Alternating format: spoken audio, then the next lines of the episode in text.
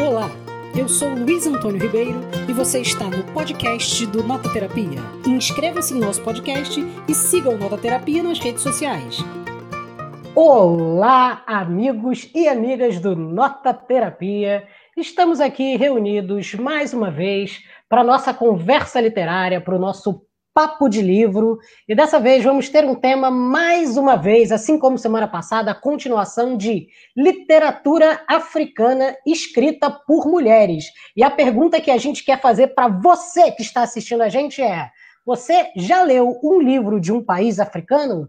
Então, deixa sua curtida, deixa o seu like, deixa seu comentário. Vamos falar de livro, vamos conversar, vamos debater, vamos falar o que os nossos corações estão dizendo a respeito do mundo dos livros e a respeito do mundo da literatura e vamos bater esse papo aqui descontraído que fazemos todos os sábados. Estou reunindo aqui mais uma vez com Luísa Bertrame, editora do Nota Terapia, que ela clama por likes. Se você não dá um like, depois ela passa o final de semana inteiro chorando.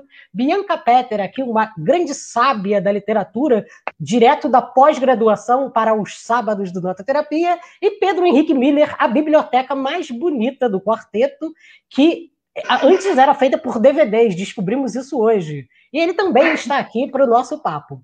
Bom, gente, vamos lá. Na semana passada a gente falou de literatura africana escrita por mulheres a partir da perspectiva de uma obra que a Luísa leu e de uma obra que a Bianca leu. Hoje nós vamos falar de literatura africana escrita por mulheres e quem vai falar sou eu e é o Pedro. Aí eu queria uh, perguntar para as meninas se durante a semana houve alguma reflexão sobre as nossas leituras, sobre o que ouviu da outra falar e se tem alguma expectativa de que haja uma diferença da leitura que a gente vai fazer agora, eu e Pedro? Ou seja, vocês que falaram agora, vocês vão estar no lugar de escutar também sobre essas leituras. E aí eu queria saber o que a Bianca poderia dizer sobre isso, abrindo o nosso papo com a sua voz de mel.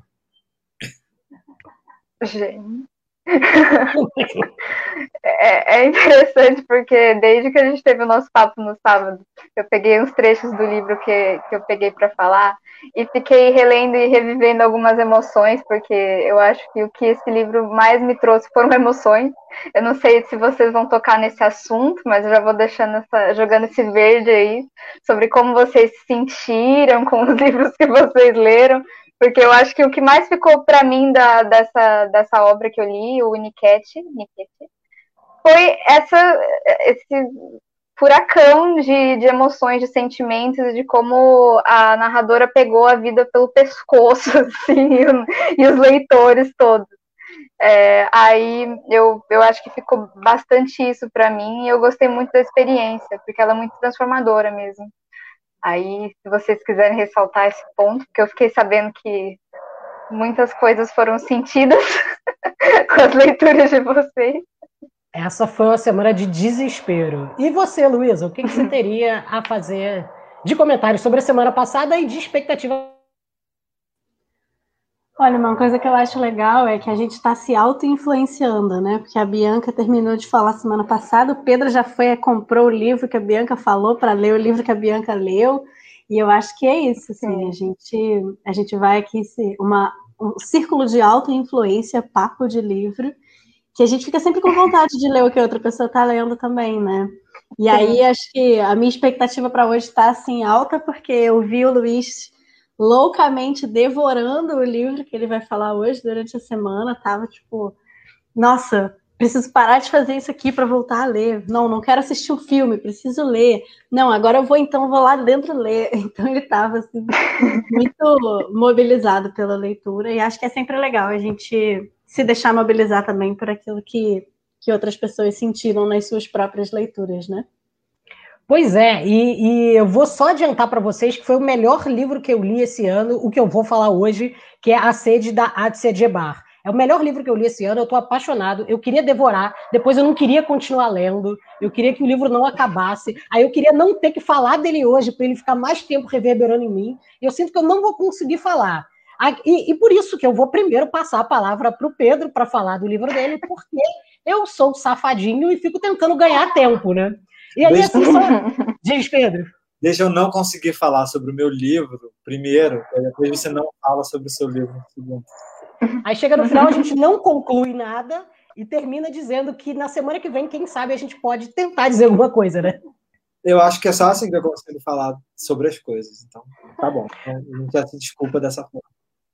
Pois é, então assim, antes de eu, passar a palavra para o Pedro, eu gostaria de só ler uns comentários aqui que a gente já recebeu. A Laura Pimentel disse que ainda não leu nenhum escritor de país africano. Então, Laura, deixa uma dica aqui, olha, aproveita que a gente está falando isso aqui, quem sabe foi um sinal dos céus para que você fosse agora mesmo procurar um livro de um autor ou uma autora africana, no caso, nosso tema de hoje. O Javier disse.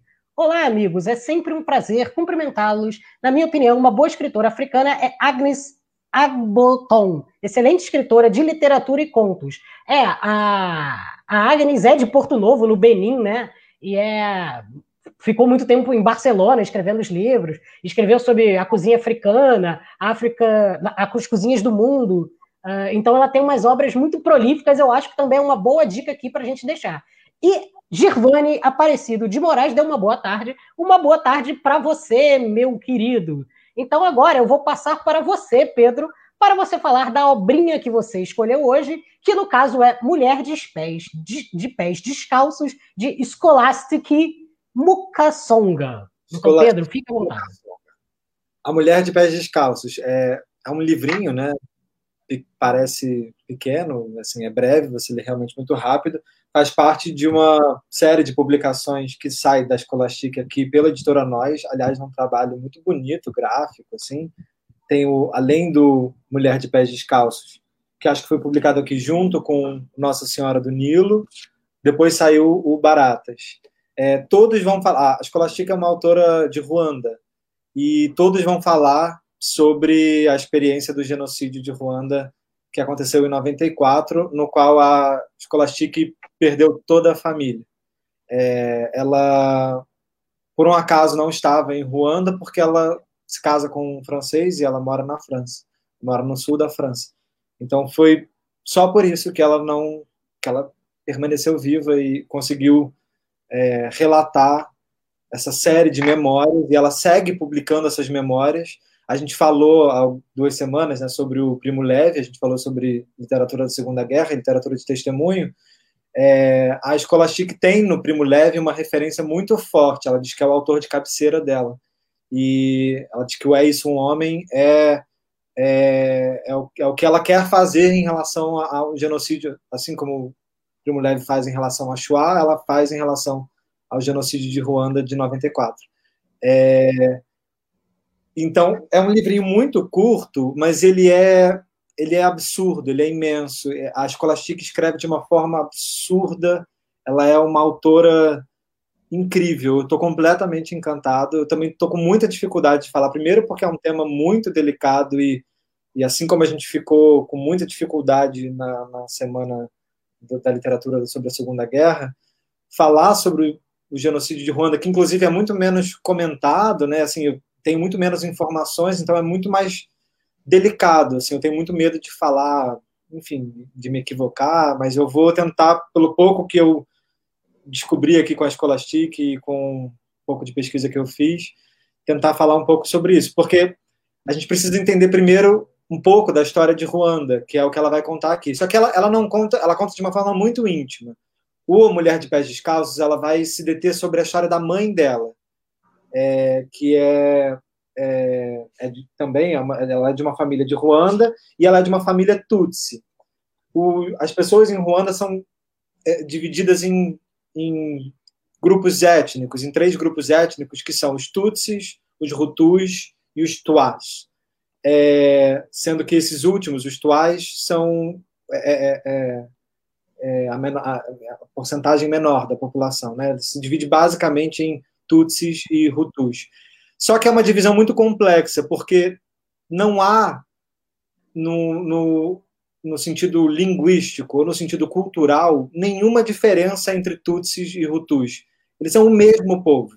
Não há nenhum tipo de diferença explícita, que seja fenotípica, que seja nem de linguagem, nem de cultura mesmo, entre esses dois grupos étnicos. Então, é um grupo étnico que você não sabe bem identificar o que é que os distingue. Teoricamente, é uma distinção que se dá histórica, né, mas que se dá a partir de tradições com relação à produção agrícola. Seriam os Hutus, aqueles dedicados à produção é, é, relacionadas à terra, os agricultores, e os Tutsis seriam aqueles que, é, com as atividades é, é, dos animais, pecuária, é, vacas e bois, bezerros.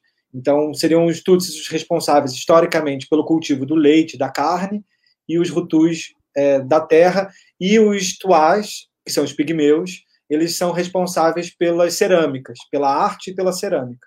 Então, isso está relacionado, inclusive, à tradição religiosa também, é, de crenças do povo é, de Ruanda. Então, teoricamente, o mesmo povo, mas vem a colonização, e essas diferenças são acentuadas pelos colonizadores belgas, porque a Ruanda é colonizado pelo primeiro pelo invadido pela Alemanha, depois pelos belgas. Fica como, como colônia belga. E a, a intromissão da Bélgica é muito forte, principalmente no contexto religioso. A Ruanda acaba se tornando um país predominantemente católico. É... Só que claro, sempre de uma forma muito ainda preservando traços muito fortes da sua própria cultura, é, das suas crenças e há uma espécie de mistura, né, religiosa de crenças muito forte. Mas essa diferença entre Hutus e Tutsis é acentuada principalmente pelos colonizadores, claro, porque para você poder manter um povo de colonos fragilizado, o ideal é que ele esteja partido e sempre em conflito. Então, é, tem um processo, inclusive, de identificação entre Tutsis e Hutus que, que é fomentado pela, pelos colonizadores belgas e que a Scholastic vai dizer que é, eles fazem, inclusive, um censo, eles, eles, eles é, produzem carteiras de identidade onde você identifica quem é Tutsi, quem é Hutu. Eles começam a tentar é, é, reforçar esses mitos históricos de que um povo não é ruandense, ruandês, né? De fato que os Hutus talvez fossem os, os, aqueles que são realmente do centro da África, enquanto que os Tutsis vieram do norte da África, é, e que eles são negros de peles mais claras, e que eles vêm do Nilo, eles vêm têm uma relação com o Egito, ou seja, seriam um, um povo é, imigrante.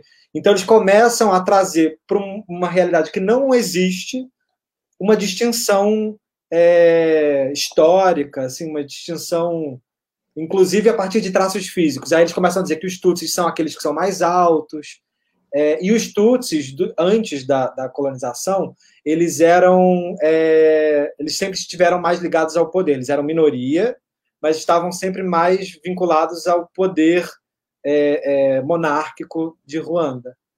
Quando ela se torna uma colônia, os Hutus passam a assumir o poder e eles são maioria. Então, quando a Scholastic começa a escrever o, o, o quando a Scholastic começa a, a, a, o relato dela, é o momento em que eles são exilados, porque em 59 há uma, uma revolta dos Hutus contra os Tutsis e eles, é, os Tutsis são obrigados a a, a se exilar ou é, é, em países de fronteira ou em cidades é, é, nos limites né, dos territórios de Ruanda, em que não tem absolutamente nada, são completamente desérticas, são é, é onde vivem os animais mais perigosos, não tem comida, é, tem eles têm que se virar em pequenas vilas, então ela começa a, a, o relato com a chegada deles em Niamatá, que é, apesar desse nome, Niamata, ser a terra do leite, Niamata significa onde há leite, é uma terra extremamente escassa, é, de, onde eles conseguem plantar o sorgo, que é um cereal é, muito abundante né, na, na, em Ruanda, e não há pão, é, e, e o, eles são o tempo inteiro ameaçados pelas milícias dos Hutus, que são as, é, é, é, os, e pelo exército do governo Hutu, que o tempo inteiro ameaça, invade a casa deles, estupra as mulheres, é, agridem as crianças, enfim. Então, desde muito pequena, a Scholastic é, é, é, vive sob essa constante ameaça Hutu. É, é uma vila em Niamata, né, só de Tutsis, só de pessoas Tutsis, e a, a Scholastic vai dizendo a cada capítulo no Mulher de Pés Descalços sobre como que as mulheres, principalmente ela vai se focar na questão das mulheres e principalmente na mãe dela, é, viviam em Yamata tentando fazer com que seus filhos sobrevivessem. Ela dizia que a mãe dela, que é a Stefânia, é a personagem principal desse livro, o foco é a Stefânia. Ela vai dizer como que a Stefânia escondia é, provisões de alimentos em estradas, sempre vivendo na, na iminência de uma fuga e principalmente para fazer com que os filhos fugissem. Ela dizia que ela, Stefânia, a mãe da Scholastic, não conseguiria sair de Ruanda, mas que ela queria que os filhos pudessem pelo menos fugir e tentar viver em algum outro lugar. É... E... É como se fosse um exílio na própria terra, né? É um exílio na própria terra. E o mais, assim, não tem como não fazer relações o tempo inteiro com a questão, por exemplo, da Segunda Guerra dos judeus, mas é diferente porque no caso da, da, da Shoah, você tem uma, uma, um, um, uma violência, um genocídio perpetrado em cima de um povo que é, de fato, um povo é, é, judeu é, que está o tempo inteiro numa diáspora, né, assim, se deslocando a partir de territórios. No caso da Ruanda, é, um, é, o, é o próprio povo ruandês contra, o seu, contra si próprio. São, são realmente irmãos culturais que, que brigam entre si. É... Pedro, você falando isso, eu me lembrei de uma. Tem uma pesquisadora americana de origem japonesa que pesquisa o genocídio em Ruanda, uma cientista política. O nome dela é Lien Fuji. E ela tem um livro sobre o genocídio em Ruanda que se chama Killing Neighbors, né? matando vizinhos. E eu acho que essa imagem ela é ela, ela é super clara para entender isso, né? Tipo, é, é o cara que mora do lado da sua casa, que é Tutsi e você é Hutu, né? Tipo, não é. São, pessoas, é, um, é o, mesmo, o mesmo povo, o mesmo grupo, né? É, o mesmo país, o mesmo bairro, né? É, né? É, exatamente. Inclusive vizinhos, né? Marido, é, uma mulher que se casa com um marido, uma mulher Tutsi que se casa com um marido Hutu. Inclusive, no genocídio que acontece em 94, bom, em 59 acontece uma primeira matança, que é essa que faz justamente a família da Scholastic sair para Niamata, para esse, esse lugar muito de, de, de, vida muito difícil. Que ela diz que já é uma espécie de morte, porque é, você ser exilado para um lugar onde as condições de vida são praticamente impossíveis já é um, uma condenação à morte. É, só que, ao mesmo tempo, eu só queria dizer que a Scholastic aqui ela, ela vai dizer sobre como a, a mãe e as mulheres tutsis tornam a vida possível com as suas tradições, com as suas é, é, é, é, seus hábitos culturais, assim, dentro desse esquema de não vida, né, de, de estar à margem da vida dentro da, da de Ruanda. Só que em 94 é, acontece o, o, o, genocídio Tutsi, né, contra o povo Tutsi, porque o líder que era Hutu, né, o, líder, o, presidente, é assassinado e é, o próprio governo incentiva o genocídio. Ele dá armas à população, as armas vêm da França, enfim, eles, é, é, é distribuído é, armas né, e facões, e o povo é convidado a matar, assim, né, a se revoltar contra os seus próprios irmãos Tutsis e é um genocídio que leva é, à morte de mais de um milhão de pessoas. Tem entre 800 mil e mais de um milhão de pessoas é, em Ruanda, inclusive toda a família da Scholastic. Então ela começa esse a mulher de pés descalços dizendo que ela escreve lembrando que a mãe estava sempre com medo de morrer desde sempre. É, ela dizia que a, as palavras da mãe eram palavras sempre de medo e de fuga, que paralisavam ela de horror, mas que ela também via que a mãe sempre tentava fazer com que a vida fosse possível. Então, sempre quando ela saía para buscar água, para buscar lenha, é, ela ela dizia: vocês devem sempre cuidar de vocês, né, entre vocês. E, e ela dizia que elas só ficavam tranquilas quando a mãe voltava, porque elas entendiam que a mãe daquela vez não tinha sido morta. É... E aí ela diz que ela não pôde cobrir o corpo da mãe dela quando ela foi assassinada junto com a família é, no genocídio de 94, mas que apesar dela não poder cobri-la com um pano, nem a família inteira, e ela diz que ela tem um pesadelo constante em que uma amiga dela de infância aparece trazendo os ossos da família inteira, é, e, ela, e ela diz: você tem um pano muito grande, porque é preciso um pano enorme para cobrir tanta gente. E ela diz que esse pano, essa mortalha, é essa, essa série de publicações. Ela escreve como uma tentativa de tecer a mortalha de toda a família e de todo o povo Tutsi que foi cruelmente assassinado. E ela fala: Eu não cobri o corpo da minha mãe com pano e não havia ninguém lá para cobri-lo. Os assassinos puderam ficar um bom tempo diante dos cadáveres mutilados por facões. As hienas, os cachorros, embriagados de sangue humano, alimentaram-se com a carne da minha mãe. Os pobres restos da minha mãe se perderam na pestilência da vala comum do genocídio, e talvez hoje, mas isso não saberia dizer, eles sejam na confusão de um ossuário apenas ossos sobre ossos, crânios sobre crânios. Mãezinha, eu não estava lá para cobrir o seu corpo, mas eu tenho aqui essas palavras. As palavras de uma língua que, inclusive, você não entendia, o francês. Para realizar aquilo que você me pediu. Eu estou sozinha com minhas pobres palavras e com as minhas frases, nas páginas dos meus, dos meus cadernos, tecendo e retecendo a mortalha do seu corpo que não está mais aqui. É... E e todo esse exercício da escolastique é um exercício de memória, de sobrevivência. É, parece prosseguir com essa tentativa da, é, é, da Estefânia, da mãe dela, que todos os dias era uma tentativa de continuar viva e de continuar contando suas histórias em torno do fogo, contando histórias da sua tradição é, de Ruanda, misturadas com a cultura dos belgas é, é, é, que, que eram muito é, religiosos e tornaram também o, o povo de Ruanda em, em é, pessoas muito ligadas também ao catolicismo e à leitura da Bíblia. O pai da escolastica está sempre com uma Bíblia, lendo trechos da Bíblia.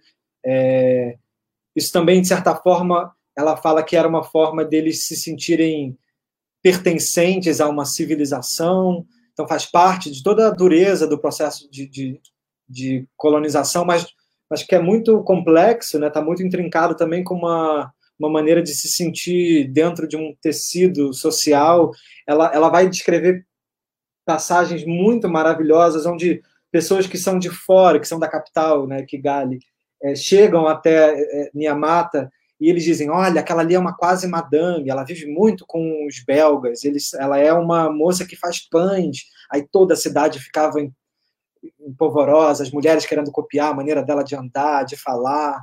É, é, é muito. É muito. É muito bonito a maneira como ela escreve. Muito, muito bonita. Eu queria só ler uns trechinhos antes de passar é, para o Luiz, porque ela, então ela vai falar sobre a beleza do cultivo do sorgo, que é algo muito importante para a alimentação e para a sobrevivência desses, dessas mulheres é, tutsis. É, ela vai dizer que o sorgo, por exemplo, era o rei das plantações, que ele era cultivado para o consumo, mas também ele era uma cerimônia. Plantar o sorgo, tirar o sorgo do, dos seus bagos, moer o sorgo para produzir a farinha, para produzir o pão. Era uma planta de bom augúrio, então é uma planta em que é, eles tinham quase como um talismã, ela não era só um alimento, ele é um, uma relíquia realmente. E é, é, a planta que nasce dentro daquele solo é, é muito árido, muito. É, é, e, e, e, os Tutsis, né, tem isso também. Os Tutsis não são tradicionalmente o povo do cultivo das plantas, eles são dos animais. Só que os animais são subtraídos, são tirados deles, matam todas as vacas, todos os bezerros. E também culturalmente eles não podem pescar em algum momento ela vai dizer que quem come peixe também está cometendo uma espécie de mau augúrio, assim, não, não, não é bem visto pelos outros tutsis, enfim.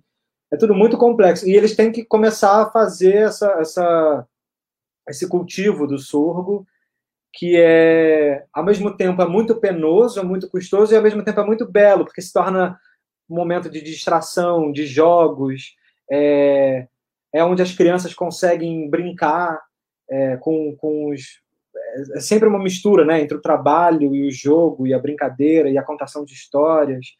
É, ela fala: a semeadura do sorgo é feita antes da estação das chuvas, em março e em maio.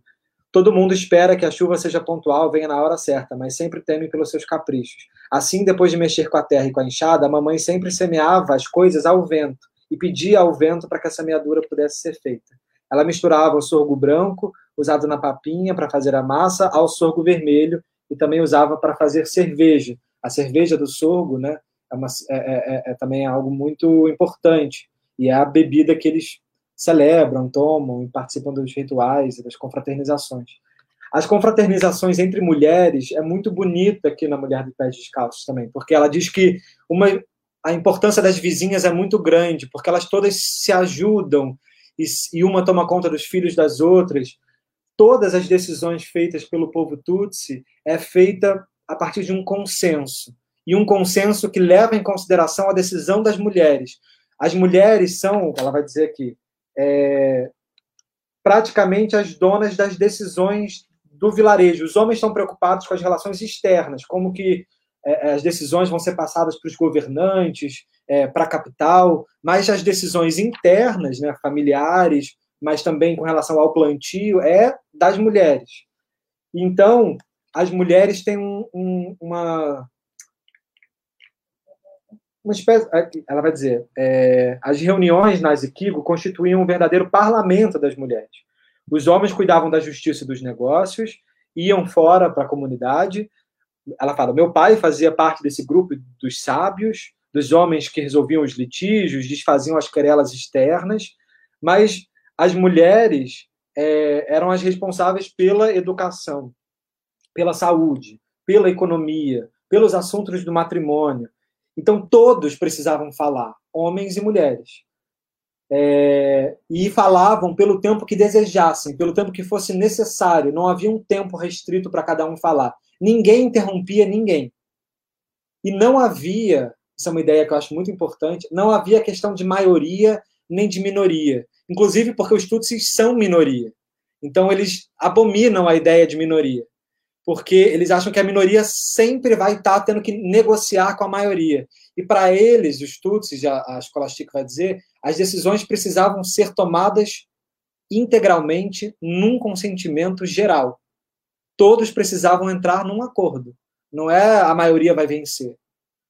Stefânia, Marie-Thérèse, Gaudenciana, Teodósia, Anastasia, Speciosar, Leôncia, é, Petronile, Priscila, e várias outras. Eram todas as mães tutsis, as mães boas, as mães amorosas, as que alimentavam, as que protegiam, as que aconselhavam, consolavam, eram as guardiãs da vida.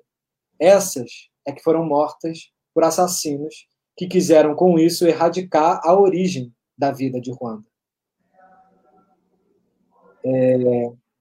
Pedro, fala um pouco do título, A Mulher de Pés Descalços. Eu acho que deve ter alguma referência, né? Pois é, porque ela diz que, apesar das mulheres estarem sempre de pés descalços, sempre com os pés muito é, feridos, e ela dizia que ela, por exemplo, ela tinha muito mau jeito com relação ao cuidado. Ela, elas, elas são muito cuidadosas, né? Tem um capítulo aqui, tem um capítulo só sobre o sorgo, tem um capítulo só sobre a relação com o pão, por exemplo, que é uma iguaria. O pão ele tem que vir da capital. Ele só as pessoas com muito muito dinheiro é sempre muito irônico falar de muito dinheiro. Né? Não há dinheiro, é, tipo, é uma, é, realmente são trocados. Eles trabalham meses num plantio para poder conseguir é, juntar nem um euro. São coisas assim. É, falar de muito dinheiro nessa situação é uma coisa quase inviável.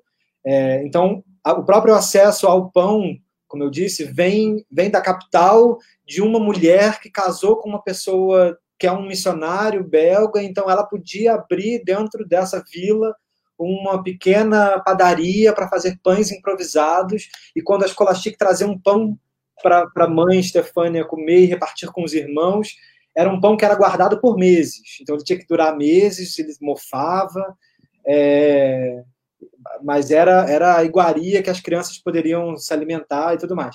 A, a, a Scholastic ela consegue ingressar numa escola que é teoricamente de elite, que é uma escola, um liceu francês, é, onde ela vai estudar com seis anos, e é onde só 10% da, da, dos Tutsis podiam entrar, uma cota né, para os Tutsis. E ela consegue ingressar, mas a grande maioria dos Tutsis não entra, então não são alfabetizados, não sabem ler e escrever. A mãe dela é, é, é não, não, não, não era alfabetizada, não sabia o francês. É, os nomes são nomes franceses, né? o Scholastic, ela, as, as pessoas precisavam ser batizadas, inclusive, para poder entrar nas escolas. Ninguém entrava nas escolas dos missionários belgas sem ter sido batizado com o um nome francês.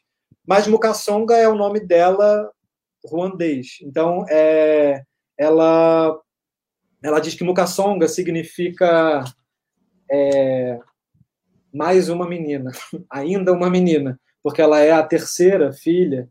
Então, os pais não queriam mais ter filhas mulheres, porque isso não era bem visto socialmente. É, quanto mais mulheres você tinha, pior, porque é, é menos possibilidades de ter uma vida que não dependesse de ter que casar com algum outro homem. É, ao mesmo tempo, tudo muito complexo. Ao mesmo tempo, eu falei da importância das mulheres dentro também desses acordos sociais dos Tutsis. Mas ela diz que também, é, então, ela, o Scholastic é um nome de batismo é, é, europeu, né, belga, e mas o Mukasonga é isso ainda uma menina. Mas também ela vai dizer, é, é, Mukasonga também quer dizer, numa outra acepção, ápice, apogeu, é, o ponto mais alto, o ponto culminante. Aí a escola chique fala, é, é, é, nessa segunda acepção que eu prefiro me reconhecer. Então, é, enfim. E ela, enfim, ela vai, ela vai narrar esse processo também todo de vida cultural muito rica, mas também do processo de desumanização em relação aos Hutus, que tratam os Tutsis não como gente, mas como se fossem animais. Eles chamam é, de inienses, que é baratas. É, ela fala que os Tutsis são chamados de baratas né, pelos Hutus. É, é, um processo de desumanização que é muito comum em todas as, as tipos de sociedade que precisam se sentir superiores a um outro tipo de existência, e para isso precisa desumanizá-lo para que seja justificável a violência e a agressão e, e, e inclusive o genocídio, né? É terrível. É, Pedro, eu fiquei pensando que o nome uh, Mulher de Pé Descalços me chama atenção porque o normal seria o pé descalço, né? A gente nasce de pé descalço e a gente não, a gente não nasce calçado. Mas essa, essa ideia de falta desse exílio que você está contando uh, a, se apresenta também na ideia de uma pessoa de pé descalço, né? É quase como a gente esquece que a gente fala, ah, é um homem sem barba, ou então um homem barbado. A gente esquece que o normal é ter barba. Uh, então é uma vida de tantas privações que a gente tem que chamar atenção para um pé descalço para mostrar aquilo que foi retirado de alguém, né? Que é a possibilidade de se calçar ou a necessidade de, de botar o pé na terra também, né? mas ela, ela vai dizer o quanto isso é muito conflitante, porque como o trabalho é muito intenso na, na, nas plantações de sorgo, é, nas caminhadas é, é, entre as vizinhas, né, para ir para a escola, nas caminhadas para poder ir até o rio, é, o, há muitos perigos para os pés descalços, cobras, é, é, pedras, um solo muito difícil, né? Muito quente, muito é, é, e, e, que os pés são o tempo inteiro muito machucados. E quando ela vai ao liceu, por exemplo, ela diz que as professoras que são brancas têm os pés sempre aparentes, em sandálias, e eles são belos. E, e entre a cultura também dos Tutsis, do, é, os pés são muito valorizados. O ideal de padrão de beleza são pernas retas, que ela diz, é, é, finas e pés delicados. Só que é um pé que nenhuma mulher Tutsi tem. É raro. Ela diz que a irmã dela a mãe dela, Stefania, dizia que a irmã, uma das irmãs dela tinha olhos nos pés, e que aí por isso que o pé dela era muito bonito, porque como ela tinha olhos nos pés, os pés conseguiam desviar de todos os perigos, então eles conseguiam uhum. ser muito belos. E aí, só para então finalizar respondendo essa coisa do, do, dos pés, da mulher dos pés descalços, ela vai dizer quando ela, ela, ela, no liceu, via os pés de uma das professoras, que era a única professora negra que tinha né, nesse liceu é, belga católico, né? Ela dizia que essa professora sempre escondia os pés. Então, ela, diferente das outras que mostravam, as, as professoras europeias, ela estava sempre de pés escondidos pelo tecido do, de uma longa de uma longa veste. Então, ela falou que um, as crianças ficavam querendo ver os pés dela. Ficavam, Vamos ver os pés da professora, a gente precisa ver os pés dela. Não é possível, a gente quer ver, a gente quer ver. E aí um dia ela precisa subir num palanque onde fica ali eh, o lugar para dar aula, então ela precisa erguer o, o, tecido muito rapidamente, com muita vergonha, ela vai correndo e sobe. Então as crianças conseguem, mas as, não é rápido o suficiente a ponto de que as crianças não consigam ver. E elas veem o pé da professora e ela fala assim: é uma das partes mais lindas. Todo livro é lindo, mas enfim. Ela fala: segurou bravamente o tecido e subiu o mais rápido que podia os degraus, mas conseguimos ver os pés da professora. Aí ela, aí ela faz uma, uma coisa absurda. Ela fala: eu não vou descrever os pés da professora. Eu vou me dispensar aqui de descrever os pés da professora. Mas eu me lembro que algum tempo depois, folheando um manual de história e de geografia, eu me deparei com dois desenhos, duas fotos, eu já não me lembro que na hora me fizeram fazer pensar nos pés da professora. Uma dessas imagens representava as montanhas ou colinas que tinham sido cortadas como se fosse um pedaço de bolo e mostravam assim as suas camadas internas sobrepostas de terra e de rocha, por meio das quais os geólogos decifram a história dos continentes e contam as idades da Terra. A segunda imagem mostra um tipo de fosso cavado por esses arqueólogos, que desse modo, dizia a legenda, tinham descoberto nos estratos mais profundos da Terra, a partir de alguns cascalhos cortados, os primeiros rastros dos primeiros homens da humanidade. E me parecia que, se eu pudesse chegar mais perto dos pés da professora, eu também poderia ler as idades do mundo e remontar de geração em geração até chegar à primeira mulher, aquela que foi a primeira que com as suas costas encurvadas carregava nas mãos uma ferramenta para abrir o solo vermelho da África. Agora eu posso beijar os pés da minha professora e os de Stefânia, minha mãe, como os pés dessas amas de leite que têm a África como seu filho. Escolastic, educação. É, tem que ler, gente. Maravilhoso. Para ler os outros dois, o Baratas e o Mulher de Pés. É, editora o... Nós, né? Para quem quiser, tá, são, foram publicados pela editora Nós, né? É, aliás, vou elogiar muito o trabalho da editora Nós, que, que é assim incrível. É, a Scholastic ficou muito, muito bem quista também no Brasil. Ela foi recebida na Flip em 2017. Ela, ela tem muitas entrevistas aqui na internet. Eu aconselho muito a ver. Ela tem uma entrevista dela com a a Manuela Dávila, tem entrevistas dela na Flip, vê-la falando é assim uma maravilha e ela é uma, uma, uma, mulher incrível, com uma escrita, como vocês puderam ver, assim absurda. Nesse ela vai se deter sobre a mãe, né, e a figura das mulheres. No Nossa Senhora do Nilo, ela vai falar sobre essa experiência do colégio, do liceu. É, é, é um romance, ela cria, ela cria uma espécie de ficção também com duas meninas, mas que é um romance muito a partir das próprias experiências nesse colégio, é, e o Baratas, que também vai falar sobre é, é, esse processo de desumanização dos Tutsis em relação ao, ao povo Hutu. Que lindo, Pedro. Agora eu vou fazer uma passada pelos comentários que recebemos aqui, que são bastante. Ah, o primeiro da Manuela Costa, que disse: Boa noite, li alguns, infelizmente, nenhum escrito por mulheres. Li algumas obras do Pepe Tela. Olha, Manuela, a sua oportunidade de ler. A Val disse: Li o da Chimamanda, sobre a tentativa de independência de Biafra, meio sol amarelo. Gostei. A Patrícia também leu a Chimamanda. Uh, e a Val também disse: Li também Jaime Bunda, do Pepe Tela, divertido. E, e tenho esperando Terra Sonâmbula do Mia Couto. Uh, o Everson disse que está lendo uma nigeriana E o Júlio disse: li o livro da Imaculée Ilibagiza Sobrevivi para Contar. Então, olha, tem muita gente lendo autoras africanas. Uh, Eli Miguel disse: Jamila Pereira de Almeida, nascida em Angola, vive em Portugal. Luanda, Lisboa, Paraíso. Seu segundo romance venceu o prêmio da revista Oceanos de 2019.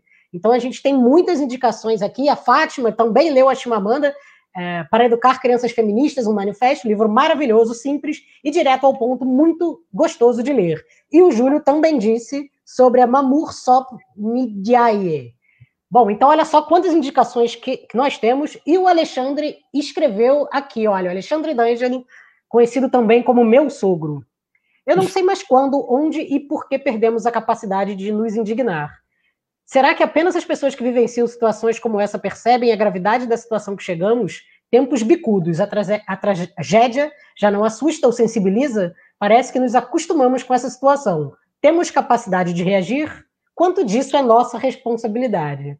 Olha, Alexandre, eu acho que essa é a pergunta de um milhão de dólares que a gente tenta responder todas as vezes, e acho que é por isso que a gente resolve falar sempre de livros, porque se a gente não tem as respostas, porque essas respostas elas não estão disponíveis numa prateleira do mundo para que a gente consiga pegar ela facilmente, a gente pode, pelo menos a partir dos livros, acessar o que, que algumas pessoas fizeram com as experiências terríveis que elas viveram. Então, a partir dessas experiências, a gente pode aprender um pouquinho mais, né? E quem sabe, talvez a gente chegue um pouquinho mais perto de encontrar algumas respostas parciais. Bom, gente, agora eu vou falar do meu livrinho. Vou botar a minha telinha aqui no lugar do Pedro, ó.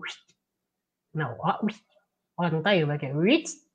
Pronto, foi. E agora eu vou ficar grandinho, olha só. Olha aí o grandinho. Porque eu vou falar do livro A Sede da Ásia Jabar. Ásia Jebar, que é uma argelina. Bom, vamos, vamos fazer o trajeto de como eu consegui e como eu quis esse livro. A gente decidiu que ia, que ia falar sobre litera, é, escritoras africanas, e aí eu quis pensar numa literatura que fosse diferente dessas que a gente está acostumada que a gente está acostumado a ler ultimamente, né? Aí eu falei, bom, eu vou pegar uma do norte da África de cultura muçulmana. E aí, porque talvez eu consiga fazer uma espécie de contraste entre as outras obras que provavelmente a gente traria aqui. E aí eu achei essa argelina, chamada Ásia Djebar, que na verdade é um pseudônimo dela. Eu podia ter colocado esse livro no nosso tema de pseudônimos que vem aí, mas é um pseudônimo dela. Ela nasceu na Argélia mesmo, é, foi casada com, com, com um cara que fazia parte da Frente Nacional de Libertação Argelina. Então, aí, quando teve um golpe de Estado lá, ela teve que fugir para a França e ficou muito tempo na França. Foi filmmaker, foi cineasta, trabalhou lá na faculdade como crítica. E A Sede é o primeiro romance dela. Como eu achei esse livro? Não sei, eu saí pesquisando. Esse foi o primeiro livro que ela publicou na vida, em 1957, e também não sei quando ela foi, ele foi publicado aqui no Brasil, em 1958. Ou seja, um ano depois do lançamento, tá nessa edição que eu acho uma lindeza da Itatiaia. Parece muito livro antigo, sabe? Ele é, de, é essa edição de 58. Olha essa coisinha de livro antigo. A sede ainda tá com acento, ainda não tinham feito a correçãozinha. Então ele, é, ele, tem uma escrita antiga e essas edições antigas dessas letrinhas em tipógrafo, sabe? Então, assim, é espetacular. Eu fiquei apaixonado pelo livro, pelo objeto livro. Eu acho que aqui eu sempre falo do objeto livro, como eu gosto dele, né? Então, só de ter esse objeto livro com essa capinha, eu fiquei brincando de botar filtros na carinha dela, enfim. E aí, vamos falar do livro em si. O livro eu achei muito interessante e fiquei apaixonado. É o melhor livro que eu li esse ano. E eu fiquei com muita dificuldade de falar dele, porque ele foi. Eu, eu tô tão colado, eu tô tão próximo a essa história, que ela é tão complexa, ela me deslocou de tantos lugares que eu não sei por onde começar. Bom, a primeira coisa que eu queria começar dizendo é que, para variar, ela foi comparada com uma francesa. É, chamaram ela de a Françoise Sagan da Argélia. Então, isso me parece que já foi a primeira coisa que fizeram para planificar ela como se fosse uma autora europeia. Que é isso que eles fazem. Eles tratam primeiro de europeizar para que tudo que a gente leia dela seja visto desse ponto de vista europeu, né? E depois, eu acho o mais incrível da história dela, porque ela conta uma história que, de certa forma, é uma história de amor. Então, é isso. É dessa personagem chamada Nádia, essa personagem chamada Nádia, que é uma, a gente pode dizer, entre muçulmana e francesa, filha de um francês com uma argelina, então ela tem essa mistura dessas duas culturas, ela fala nas duas línguas, é, ela vive esses dois mundos o tempo inteiro. Ela nasceu loura, alta, linda, então ela vive ali na Argélia, tendo uma experiência de vida, como se ela fosse francesa, então os argelinos tratam ela como se ela fosse uma europeia, mas ao mesmo tempo, sempre que ela está na, na, perto das pessoas europeias, ela sabe que ela sempre vai ser uma argelina, Uh, e, e, isso deixa nela uma espécie de tentativa de encontrar uma identidade para a vida dela. Então ela passa o livro tentando encontrar um ponto de ancoragem.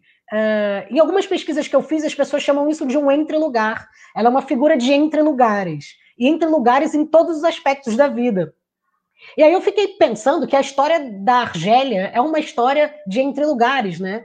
Porque entre as colônias é, francesas, a Argélia talvez tenha sido a que foi menos colônia. E menos colônia eu digo entre aspas, porque foi onde a França mais colocou franceses, onde a cultura francesa mais se desenvolveu. E justamente por isso, para muitos argelinos, é muito difícil identificar o que, é da cultura argelina que sobreviveu e o que, que é da cultura francesa. Então, eu acho que é um processo de colonização que a gente poderia ver, ver, que, de alguns aspectos, talvez seja até mais violento, porque você não consegue nem mais identificar um inimigo a combater.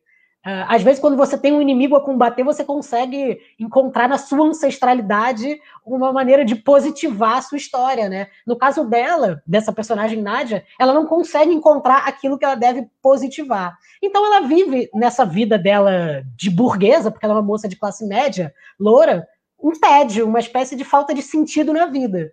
E aí ela decide ir para uma cidade de praia, uh, sair de Alger, ir para uma cidade de praia e ali passar uns dias tentando descansar a cabeça desse tédio. Nisso ela reencontra uma amiga dela dos tempos de faculdade. Essa amiga dos tempos de faculdade, chamada Gedla, que é uma algeriana, é casada com um muçulmano chamado Ali. E a primeira coisa que ela faz quando vê essa amiga, é ter uma relação de muita proximidade com eles. Então eles vão jantar todo dia juntos, ficam nos terraços, vão à praia junto. A amiga não gosta de mergulhar, mergulhar no mar. Aí ela bota o maiô dela de loura e vai junto com Ali nadar na praia. A amiga tem vergonha de botar um maiô porque se considera feia. E aí o que, que ela faz? Ela diz: Eu estou apaixonada pelo marido de minha amiga.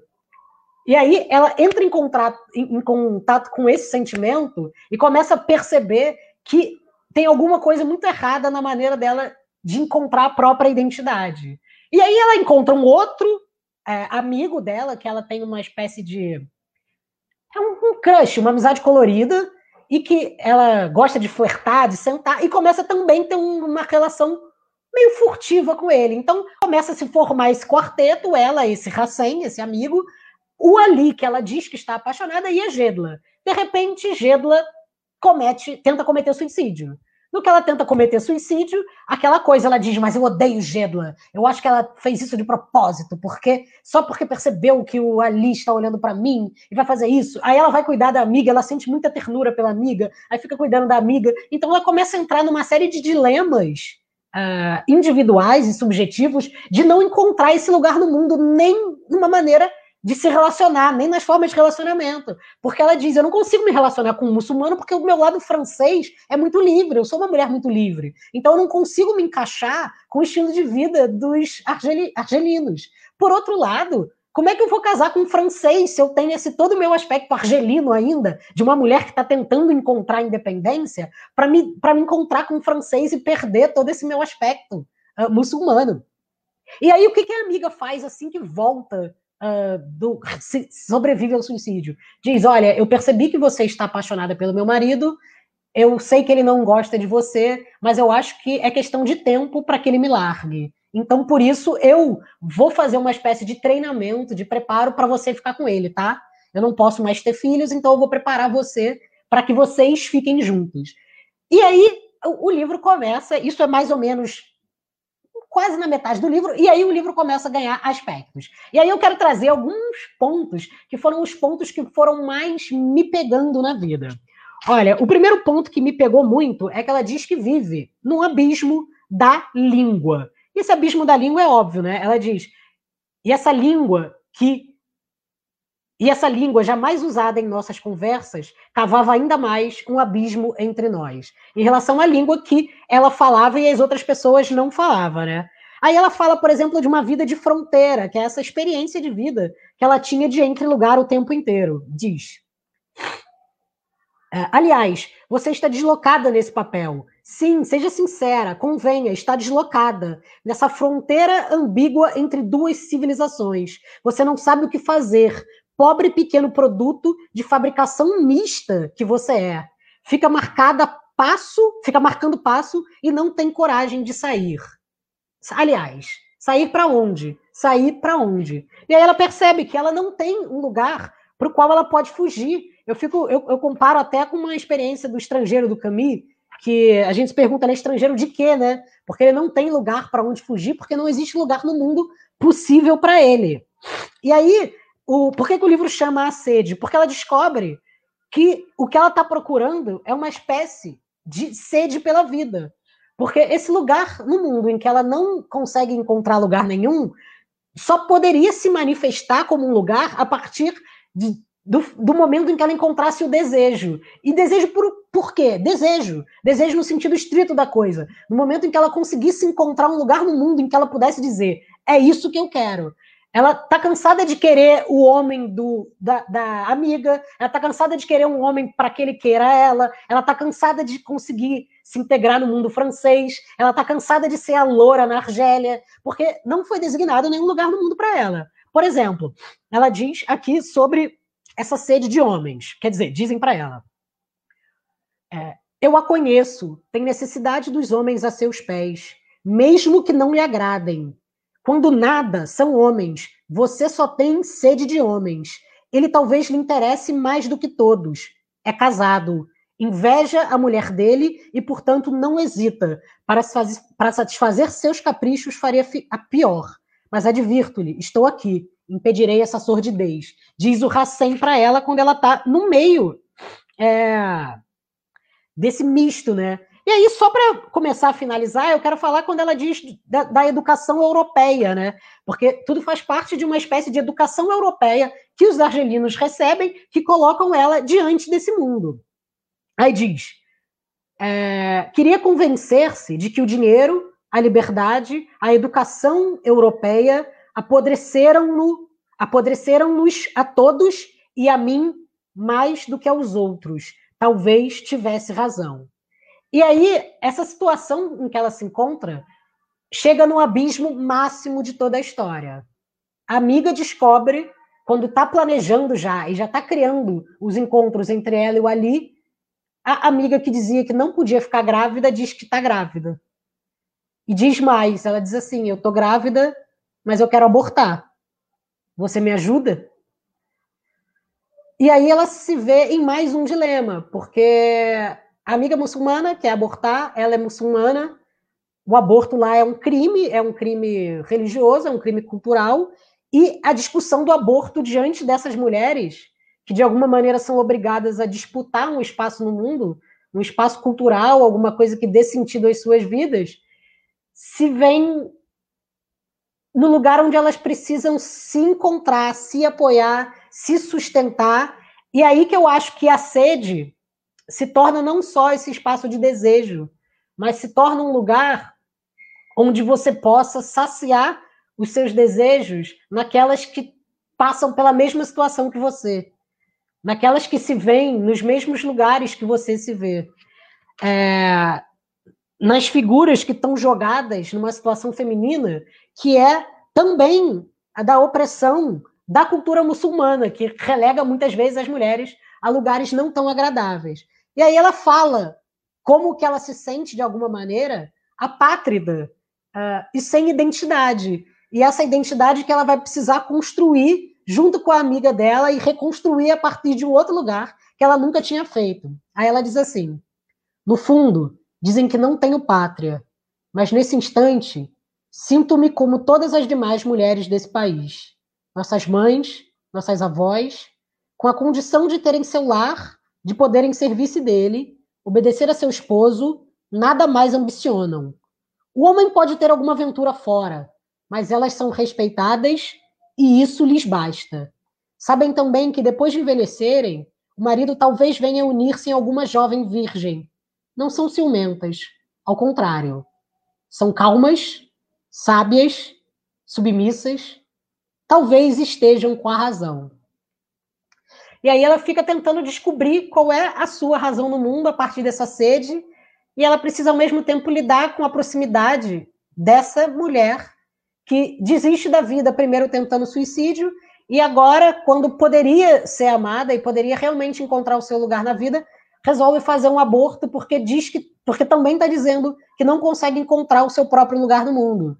E isso aqui não é dizer dizer qualquer coisa contra o aborto, mas é ela achar que não merece que no mundo ela possa procriar diante desse homem e ter felicidade. Então, assim como a Nádia estava descobrindo que ela não consegue encontrar um lugar, uma identidade no mundo e vive nesse entre lugar, nessa espécie de lugar meio rizomático que aponta para todos os lugares e ela não consegue achar um cantinho para ela, uh, a Gela também está vivendo essa mesma experiência. E elas duas preferiram, de alguma maneira, não encontrarem essas, essas zonas entre elas.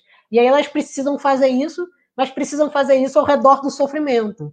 Então, assim, eu não consegui digerir ainda a sede. É um livro que eu quero indicar muito para vocês lerem. É uma das coisas mais lindas que eu já li na minha vida. É...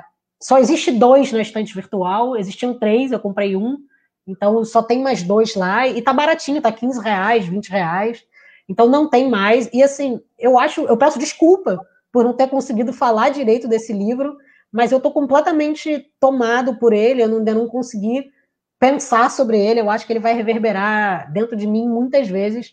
E quem sabe talvez eu traga em algum outro momento mais alguma coisa sobre, sobre esse livro que bateu tanto em mim e eu não sei mais. Eu, eu, eu fiquei muito sofrido, sabe? É muito, é muito difícil quando a gente lê um livro maravilhoso, né? Um livro que a gente não sabe.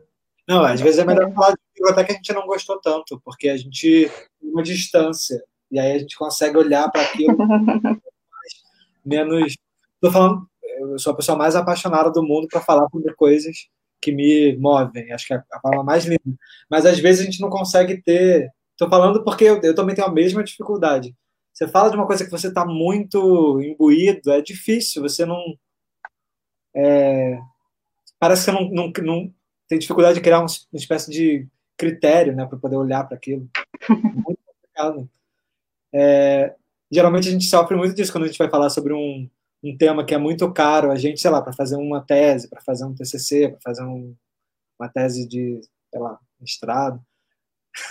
A minha orientadora que falava que a gente tinha que escolher um tema que você goste muito, mas também não tanto. Não, você misturar tanto. Nossa, gente, é, eu queria só fazer um comentário, porque ouvindo vocês dois falarem hoje e também lembrando, né, da semana passada. É... Opa, Agora é, de praxe. Toda semana. Ah, eu tô até com receio de falar agora. Tô com receio de falar. É, ah, eu vou aproveitar, eu vou aproveitar e comentar então, né, Pedro, que você falou bastante do genocídio de, de Ruanda por conta da, dos livros da Scholastic. É, Para quem estiver assistindo, tiver interesse, tem um, um, trabalho de um, de um artista chamado Alfredo Iar. Eu acho que fala Iar, mas é com J, é tipo J-A-A-R. O tá. Alfredo, escreveu Alfredo mesmo. Ele tem um, ele fez uma exposição sobre é, chamada The Rwanda Project, né, o projeto Rwanda, que ele coloca é, que ele é uma exposição homenagem, né, digamos assim, a essas vítimas, mas é um trabalho tão assim forte porque ele não mostra imagens do massacre. Ele uhum. pega caixas pretas Uhum. É, que tenham as imagens de determinada, né, que tem certas imagens dentro, mas elas são inacessíveis a quem vê aquelas caixas uhum. e, e, você só tem acesso à descrição daquelas imagens, sabe? Então eles não mostram, é, na verdade eles não mostram o que de fato aquelas imagens apresentam, que são imagens do massacre, Sim. né? E, e, e na verdade são várias coisas que tem nessa exposição e tem também, e tem uma pilha. É, tem, se vocês colocarem isso no Google, vai dar para ver a imagem. Né, The Rwanda Project, ou Alfredo Jar, Yar. se o Luiz e a Luísa quiserem colocar uma imagem, tem uma, tem uma, uh, uma, tem uma pilha de várias coisinhas que a gente vendo de longe, são quase como se fossem areia, é, quase uma areia cinza, sobre um negócio, um, uma placa luminosa, que se você, quando você se aproxima, você vê que são várias fotografias só de olhos das vítimas, sabe? Olhos de. só os olhos das pessoas. E aí é uma pilha gigante. De, assim, é, um, é, um, é uma ruína, né? A, a, ruína, assim. É um trabalho muito forte e, na realidade, você não tem acesso à imagem, digamos assim, isso, exatamente isso. Cada, um, cada, cada uma dessas coisinhas são olhos, são só olhos, assim, dessas pessoas. É, tem, e tem também o trabalho das, das caixas pretas, né, que mostram, é, que escondem, digamos assim, a foto, a foto denúncia. É, a gente, quem, o espectador não tem acesso àquilo, mas a gente vê, a, a gente consegue ler a descrição daquela imagem, né? É muito, é muito eu achei muito interessante essa coisa da foto que não se mostra, porque é quase como se fosse também é, é, falar sobre o impossível, né, sobre o inenarrável, tanto que a gente discutiu isso com relação é. ao, ao, ao, genocídio na Segunda Guerra, ao e agora é, o quanto é, é, é, faz sentido com relação, por exemplo, quando eu falei da, do livro do Marcel Cohen, que é é falar sobre o que não, não é possível falar. Então, é falar sobre as lacunas, uhum. falar sobre o vazio, justamente. Então, essa uhum. imagem que não se apresenta, ou seja, só se intui, você só consegue, é, de certa uhum. forma, uma, uma, maneira muito interessante de tocar no, no, no, que não se toca, né? numa matéria que é, é impossível de dar imagem. Né? É, como dar a imagem de É um muito forte isso. Sim. É, você até falou que né, a escolástica ela, ela ela não, não foi, ela, ela não estava em Ruanda, né? Quando aconteceu o massacre, foi por isso que ela, que ela sobreviveu, né? Então é aquela coisa, né? A pessoa que consegue sobreviver por às vezes um acaso, por enfim, pela, pela vida dela, mas sabia que se, se fosse qualquer outra coisa acontecesse, ela poderia ser uma das vítimas. Então é, o testemunho vira aquilo como a pessoa que conseguiu fugir, né? E que fica também ao mesmo tempo com aquela carga, aquela, não, sei se responsabilidade é a palavra certa, né, mas enfim, aquela tarefa de talvez conseguir traduzir minimamente, na verdade, uma coisa que é impossível de traduzir, porque qual que é a testemunha, qual foi a verdadeira vítima, né, assim, as, as, verdade, as vítimas que de fato sofreram, morreram, né? Não tem. É uma questão muito difícil, né? É uma questão muito intricada. Não é uma questão assim, nem de qual é verdadeira e a falsa, enfim, isso é bizarro, mas é, as pessoas que mais sofreram, né? Isso também é uma questão no primo leve, por isso que eu, eu também fui lembrando. As pessoas que mais sofreram ficaram impossibilitadas de narrar, né? Então, é, é bem. ela diz que ela diz que ela, ela, ela não tinha quando pergunta para ela por que, que ela começou a escrever ou quando que ela começou, ela diz que demora 10 anos depois, né? Ela, é, de 94. Demora 10 anos para ela poder voltar uhum. Ruanda e depois 10 anos para ela poder começar a escrever. E ela dizia que também ela estava sempre correndo risco, correndo risco, inclusive, porque o risco ainda existia de poder é, é, é, uhum. do perigo mesmo de, de expor essa essa matéria, assim. Mas ela dizia que é impossível não falar sobre essa memória, senão essa memória não vai existir. Ela falou: morreram 37 da minha família.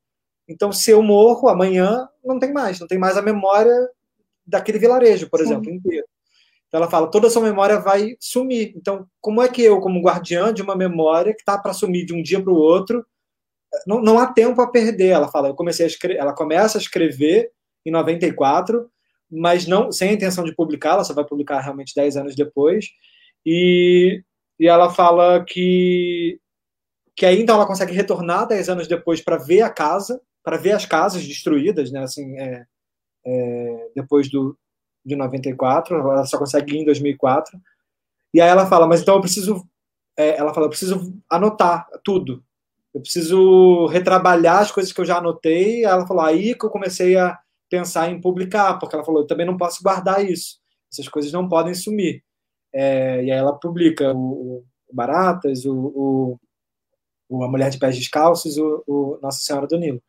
É, mas ela fala que por causa disso, assim como o Primo Leve, ela fala a importância da literatura é justamente mostrar o que as autoridades, os governos, é, as pessoas racistas é, não querem mostrar. Ela fala, a literatura precisa mostrar também. É, nesse Nem caso. Que seja mostrar o inemostrável, né? Mostrar o que é impossível de mostrar. Mas é preciso. Preciso. É, é Gente, é, eu estava aqui assim, não sei se faz sentido, mas é, pegando ela entre todos os livros que a gente falou, é interessante como a gente pegou essa, esse recorte de mulheres escritoras, né? Mas ao mesmo tempo a gente poderia também considerar esses quatro livros como assim testemunhos da colonização, né? De certa maneira. Dá para ver também esse recorte, porque eu acho que em todos há isso, assim, essa tentativa de comprar alguma vida num, num, num, país devastado pela colonização, pelo, pelo silenciamento, pelo, pelo apagamento, pelo assassinato de culturas, de pessoas, né? É, não sei, me veio isso agora. Não é, e, e, mais do que da colonização, das colonizações, né? Para ver como é que as colonizações também é, tiveram diferenças e, e, e, os impactos são muito diversos em, em, em pessoas diferentes, em lugares diferentes, em territórios diferentes, em culturas diferentes, uh, mas em todos eles houve impactos muito profundos, tanto em dimensões coletivas, né, como essa que o Pedro conta, de que, sei lá, milhões de pessoas são assassinadas, até subjetivamente, por exemplo, no, do que eu trouxe hoje, em que você vai ter uma mulher cuja experiência individual é toda atravessada por um aspecto colonial, até dos que vocês duas trouxeram na semana passada, né? Então, assim, uh, os colonialismos, eles precisam eu, eu, gosto muito de uma coisa que o Ferlinghetti escreveu quando foi na, na Nicarágua, que ele falou assim: na Nicarágua não teve uma revolução, eles estão tentando passar por um processo de descolonização. Então, assim, essas revoluções não são propriamente revoluções, é tentativa de descolonizar primeiro, para depois tentar fazer uma revolução. É, para ver como é que é muito complexo. A colonização ela se entranha de tantas formas nos processos subjetivos, é, sociais, coletivos, políticos uh, de uma nação que é, para desfazer demora centenas de anos, né? Ainda mais pensar nos países africanos que essa, que essa, que esse processo de descolonização começou há 10, 15 anos. Tem, tem países que foram ficar livres na década de 90. Sim. Então, assim, estão começando ainda, estão engatinhando, né? E tem uma coisa também que eu acho que é interessante de pensar, assim, as quatro obras que a gente trouxe, que é também como que a gente falou um pouco disso também quando a gente estava falando sobre a literatura do sul dos Estados Unidos e sobre os livros escritos por mulheres no sul dos Estados Unidos também, né? Que a gente trouxe alguns aqui para discutir, apesar de não ter sido esse o recorte. Mas eu acho que uma coisa que é interessante é a gente pensar também como que esses processos de colonização, na hora de você narrar isso em forma de história e né, em forma de literatura, como que isso demanda você convocar experiências suas, né? Porque uma coisa fica indissociável da outra, né? A experiência individual, ela, ela não se descola da, da, da discussão macro da colonização, porque a colonização, ela incide literalmente nos corpos e nas vidas dessas pessoas, né? Então, não tem como falar da colonização como uma abstração, né? Ela é algo que uhum. é, é, é, algo que atravessa no mais concreto que há os corpos e as vidas das pessoas que passaram pela, por esse processo, né? Então é, é perder a mãe, é, é, é, se ver no seu próprio relacionamento, é se ver na relação com os seus amigos e com os seus afetos e amores, é se ver na organização de matrimônio que você uh, que você vive, né? Então acho que tudo isso fica muito indissociado, né? Eu acho que é uma coisa que é muito interessante da gente ver nas quatro nas quatro obras, né? Como que essas mulheres vão trazer elementos das suas vidas e das suas experiências subjetivas para pensar algo que, que é tão macro e tão coletivo quanto os processos de colonização, né? Sim. E problematizando, é. vou, vou, problematizar aqui também. É, o próprio assunto também, a gente está passando por um processo em que a Europa se voltou para publicar esse tipo de narrativa, né?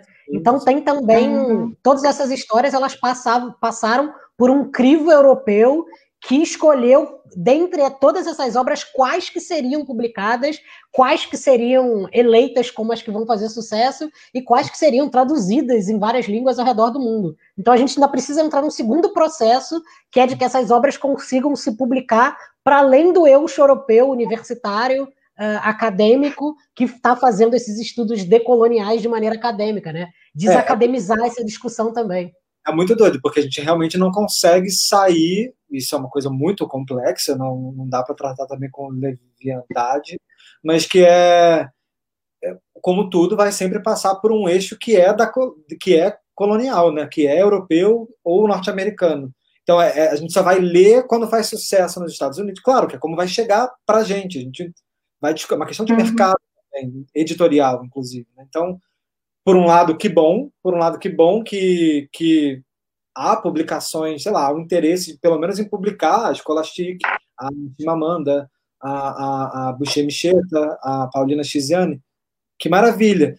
Mas são todas moram na Europa ou nos Estados Unidos, né? Ou publicam suas e lá eles precisam fazer sucesso para poder chegar aqui. Eu sei que é inescapável, eu sei que é realmente como é que seria de outra forma, mas eu acho que a gente precisa ainda caminhar muito, como o Luiz está dizendo. Até Sim, porque eu acho que o. É, não, eu ia só comentar que o movimento que essas mulheres, estando nos, nos países em que elas estão, para para escapar, digamos assim, ou para pensar suas próprias questões é, é, colossalmente maior do que o nosso. Não só porque elas vivem aquilo muito mais, mais cara a cara mesmo com as consequências do, do colonialismo, mas porque digamos assim, a gente está. É, o Brasil também é um país colonizado, né, claro, mas assim, você estando na Europa, que já, já há muito tempo está estabelecido como, como o, o berço da civilização e o percurso que os pensadores europeus fazem, por exemplo, para chegar no decolonialismo, por exemplo, para pensar é, em revisitar essas narrativas e tudo mais, é, é, um processo que hoje em dia, enfim, a gente está tá conseguindo ver isso acontecer. Mas imagina para de fato nós brasileiros ou é, nós não não só os brasileiros brancos, né, mas os indígenas, por exemplo, que estão numa luta já de sei lá quanto tempo para tentar viver é, com, é, viver realmente não só sobreviver, mas real, é, realmente constituir uma cultura dentro disso que é uma cultura que a gente chama de brasileira, que já é um nome colonial, o próprio nome brasileiro já é um nome colonial, já é um nome que já veio depois de muito tempo. E essas mulheres que estão é, em países como Moçambique, em países como Nigéria, em países como Argélia, em países como Ruanda, é, elas têm a sua cultura local e essa cultura local ela pode, ela é muito nociva, isso a gente percebeu em algumas coisas, né? Então assim, a noção de poligamia, noção, é, mas ao mesmo tempo a cultura local é a única coisa que elas têm diante do, da, da ameaça colonial, né?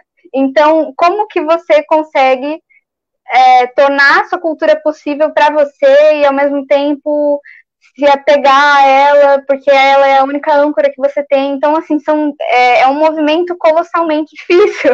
é muito difícil. E é uma, é uma. Quando a gente fala em desconstrução, né, que é uma palavra que está muito em voga hoje, ah, a gente precisa desconstruir tal, tal coisa, tal coisa. É, eu acho que esse é um termo muito muito europeu mesmo, né? Assim, tipo, ah, nós vamos numa.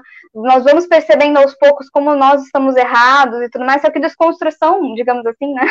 para deslocar, são, é, é uma coisa que vários povos não têm a escolha de não fazer, digamos assim. A desconstrução, entre aspas, para esses povos é simplesmente se manter vivo, né? É, pode parecer para algumas pessoas assim, alguns valores podem parecer ultrapassados, né? Eu fico pensando assim, talvez pessoas com determinada, de determinadas correntes feministas não vão gostar do livro da Paulina Chiziane em relação ao que ela diz sobre mulheres, mas ao mesmo tempo a noção que ela tem de mulher, de casamento, enfim, é, ela também é a única âncora que ela tem né? É, é, é, é, uma outra. E a gente precisa conversar com isso, né? Se a gente simplesmente silenciar, a gente está fazendo um gesto colonial de novo, né? Então, assim, é bem. E olhar para a ancestralidade é não, é, não, é, não é olhar só o que é bom, né? Olhar também é uma reconstrução que se dá por fora da, da, das veias coloniais, né? Exatamente, exatamente. Porque a gente desconstruir é muito fácil, né? A gente fala assim, ah, vamos ler vários livros, várias autoras que vão nos dizer, ah, a gente vai fazer tal coisa, tal coisa, tal coisa. Nem a pessoa que realmente está lidando com aquilo de uma forma muito concreta, né? Não estou falando que a gente não passe por isso, mas assim, de uma forma que é de fato o, o auge, assim, de sofrer maus tratos, de, de, sofrer mutilação genital. A gente tem um, um, uma literatura muito, né, muito feita sobre a, o testemunho da mutilação genital da mulher em vários países da África também.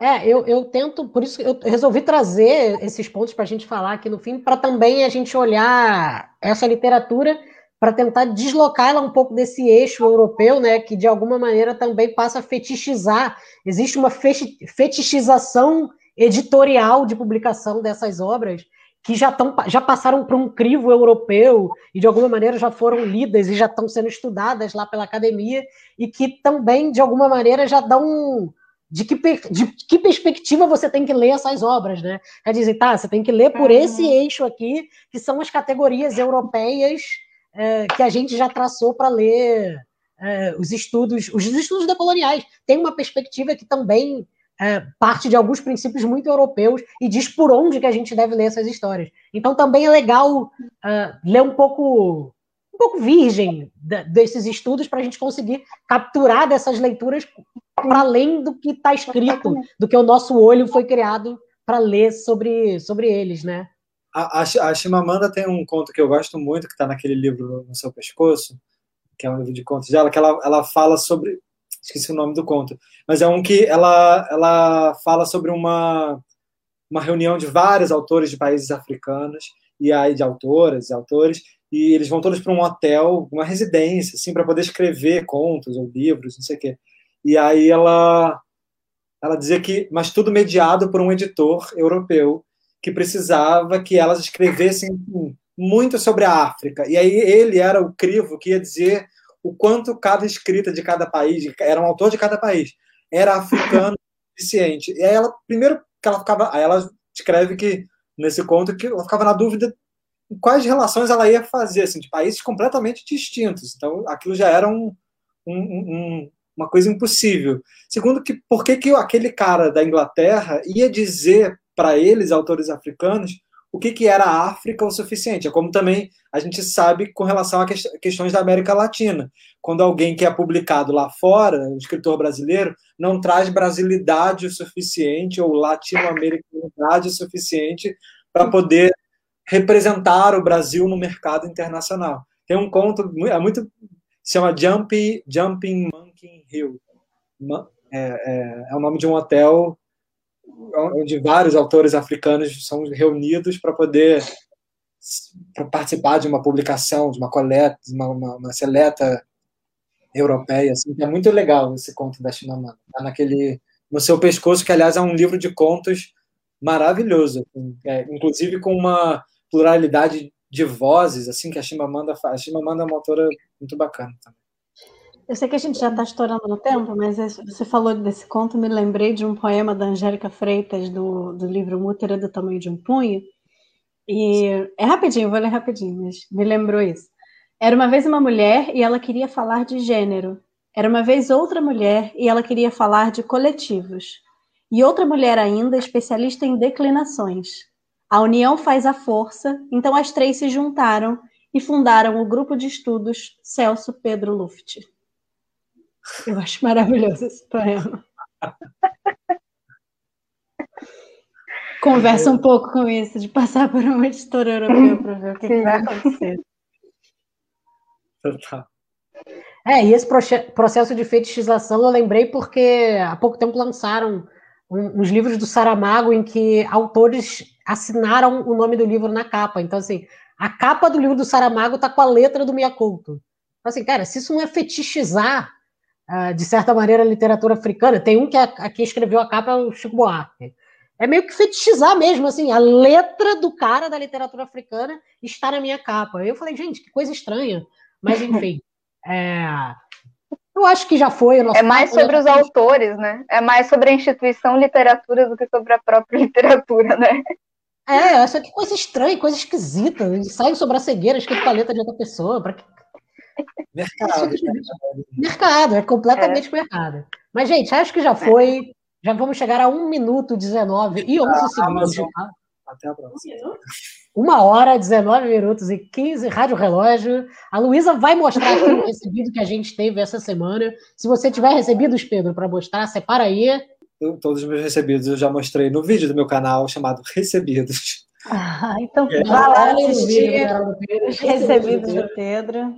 Não, só para a gente mostrar esse livro muito, essa edição linda de Emma da Jane Austen que a gente recebeu aqui da Companhia das Letras, super completa, tem prefácio, introdução, comentário, tem um monte de coisa. E, e é maravilhosa, a história de Emma é maravilhosa, né? De uma casamenteira que não quer casar. Aliás, o prefácio dessa edição, eu também ganhei essa edição, é que na verdade a minha tá lá na sala. E eu tá lá no videozinho do Recebidos. A, a- o prefácio é da Sandra Vasconcelos, que, que é professora da USP. Eu, eu amo, é muito bom, a Penguin, né? Sempre faz os prefácios mais maravilhosos e é, é muito bom. Eu já li, já li o prefácio dessa edição, ainda não comecei a ler o meu Emma, mas vou ler em breve. A gente, a gente podia fazer um especial de Jane Austen aqui no, no Papo de Livro, né? Ó, podia muito. Quem quiser Enfim, que a gente faça um especial Jane Austen, dê um like nesse momento. Nesse instante, deixa uma curtida e deixa um comentário dizendo eu quero. Não, é, de brincadeira, deixa a curtida mesmo aí, gente. Comenta aí o que achou do nosso papo. Siga o Pedro Henrique Miller no canal dele, lá no YouTube, que tem coisa muito maneira. Siga Bianca Petter no Instagram, que ela mudou agora, ela não é mais aquele outro nome, uma Mike, agora é Bianca Mapetter. O má vem de quê? Porque você é uma pessoa má? Isso. ah, fica no ar aí pra descobrir. Vai ter que seguir para ver. Ih, É. charme, um charme aí. E siga a gente aqui nas redes sociais. Muito obrigado por ter estado com a gente essa hora. Na semana que vem nós temos um especial ah, que eu escolhi porque por acaso vai ser o dia do meu aniversário. Então vai ter papo no dia do meu aniversário e vai ser um especial Lourenço Mutarelli. Isso mesmo, o grande escritor brasileiro que escreveu O Cheiro do Ralo, O Nath Morto, o Miguel e os Demônios, o ato de produzir efeitos sem causa, tem os quadrinhos Jesus Kid, Diomedes, a soma de tudo. Enfim, tem obra pra caceta, cada um vai escolher um. Já escolheram? Todo mundo já escolheu? Todo mundo já escolheu aí. A carinha um pouco de desespero, mas escolheu.